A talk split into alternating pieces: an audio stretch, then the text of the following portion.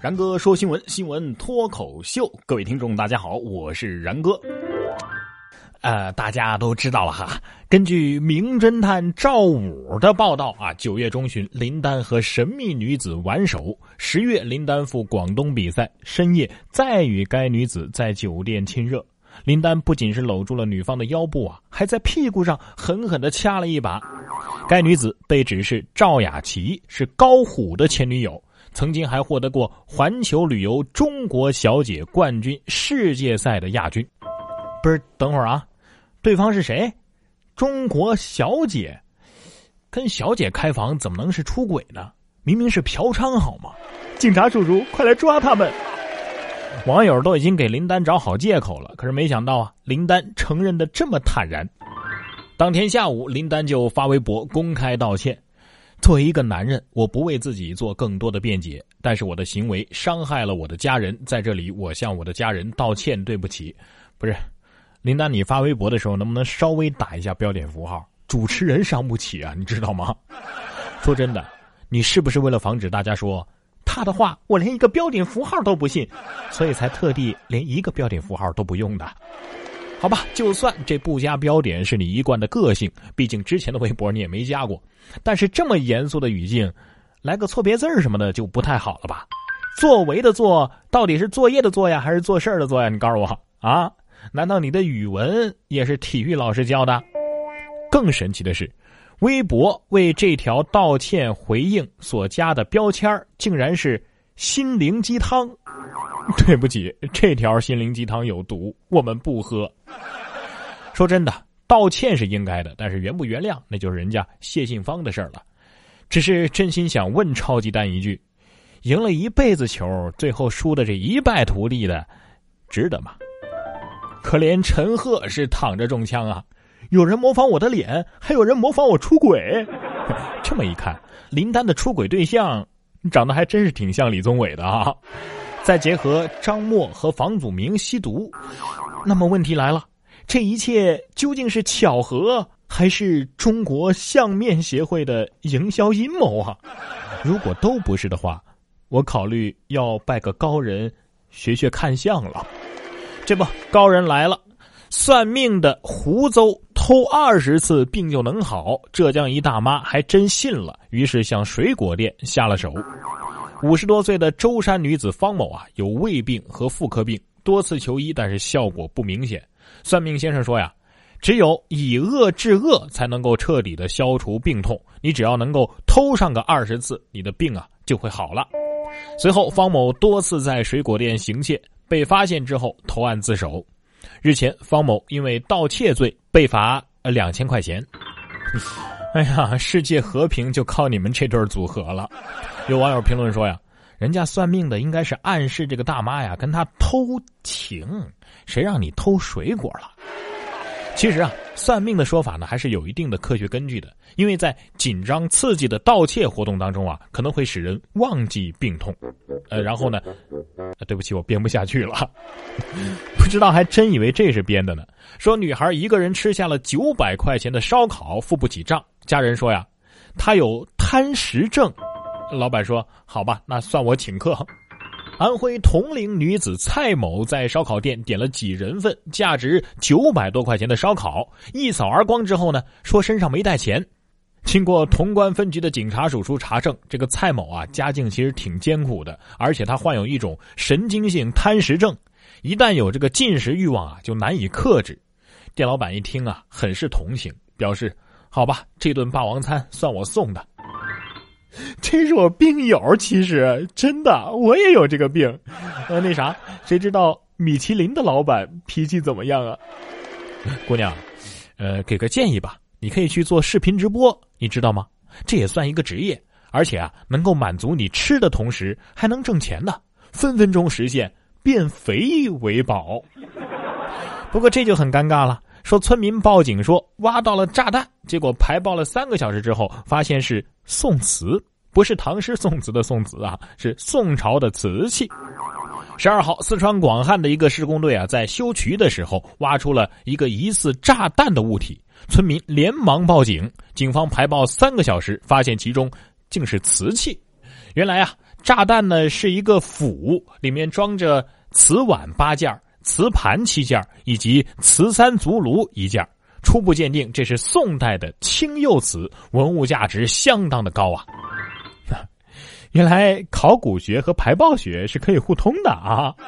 快看看这碗底是不是写着“微波炉专用”。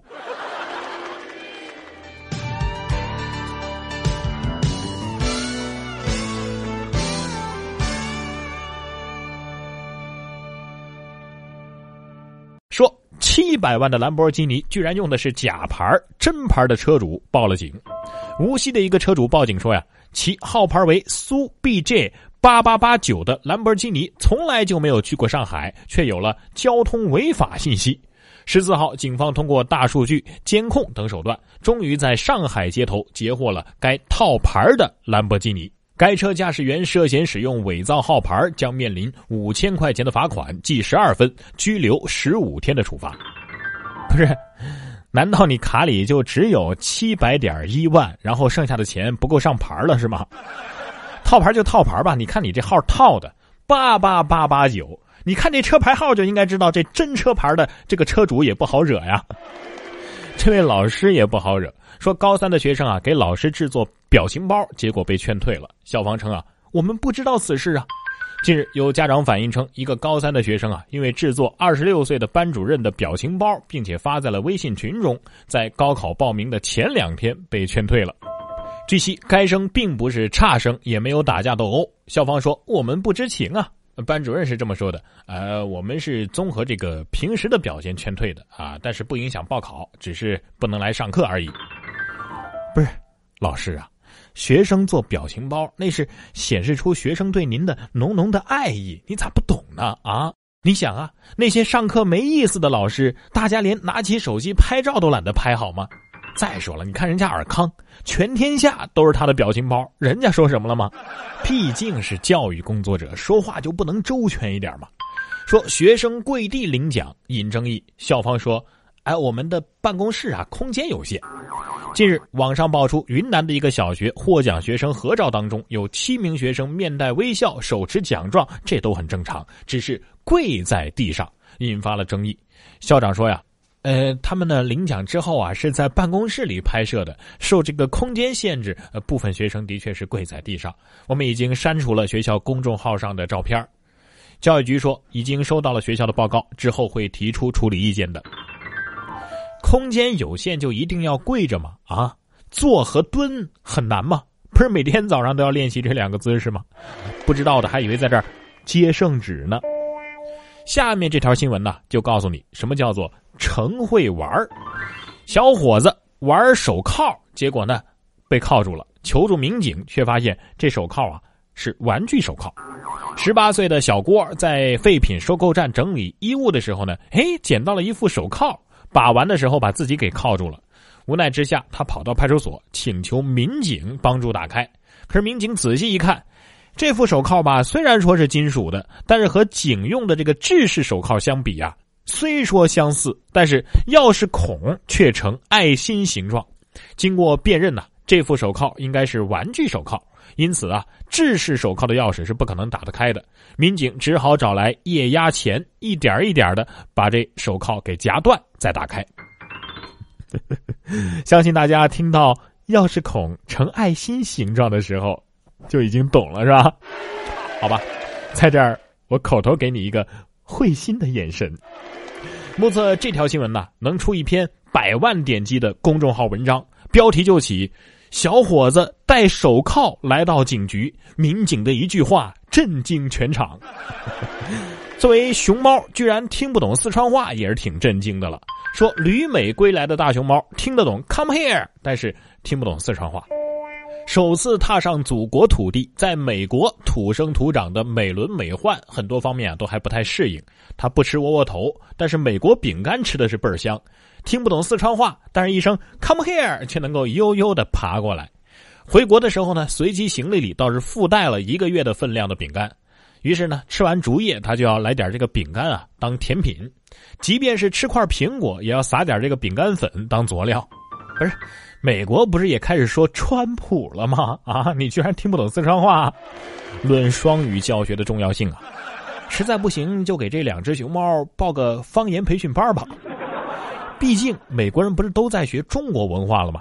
说美财政部发售鸡年吉利钱，编号以八八八八开头。美国财政部造币和印钞局在本月十六号起发售八万八千八百八十八套鸡年吉利钱产品，每套呢包含一张以吉祥序号八八八八开头的没有流通的一美元的纪念纸币，售价是五点九五美元。据悉啊，该局在两千年的时候就首次发售了吉利钱产品，迄今已经是陆续发售了二十八款系列产品了。嗯。好消息，好消息！为了迎接中国鸡年的到来，美国财政部特此发售鸡年吉利钱，编号以八八八八开头，只有八万八千八百八十八套，每套包含一张以吉祥序列八八八八开头的没有流通的一美元的纪念纸币，收藏价值不可估量啊！那有观众就要问了，这样一套要多少钱呢？您听好了，您买了不吃亏，买了不上当。原价一美元的吉利钱，不要八千八百八，不要八百八，现在只要五点九五美元。哎，你们美国人怎么这么崇中媚外啊？就不能发扬一下自己的传统文化吗？然哥说新闻，新闻脱口秀。想要跟我取得交流的朋友，您可以关注微信公众号“然哥脱口秀”，发送微信消息。在喜马拉雅 APP 搜索“然哥脱口秀”，可以点播收听更多精彩节目。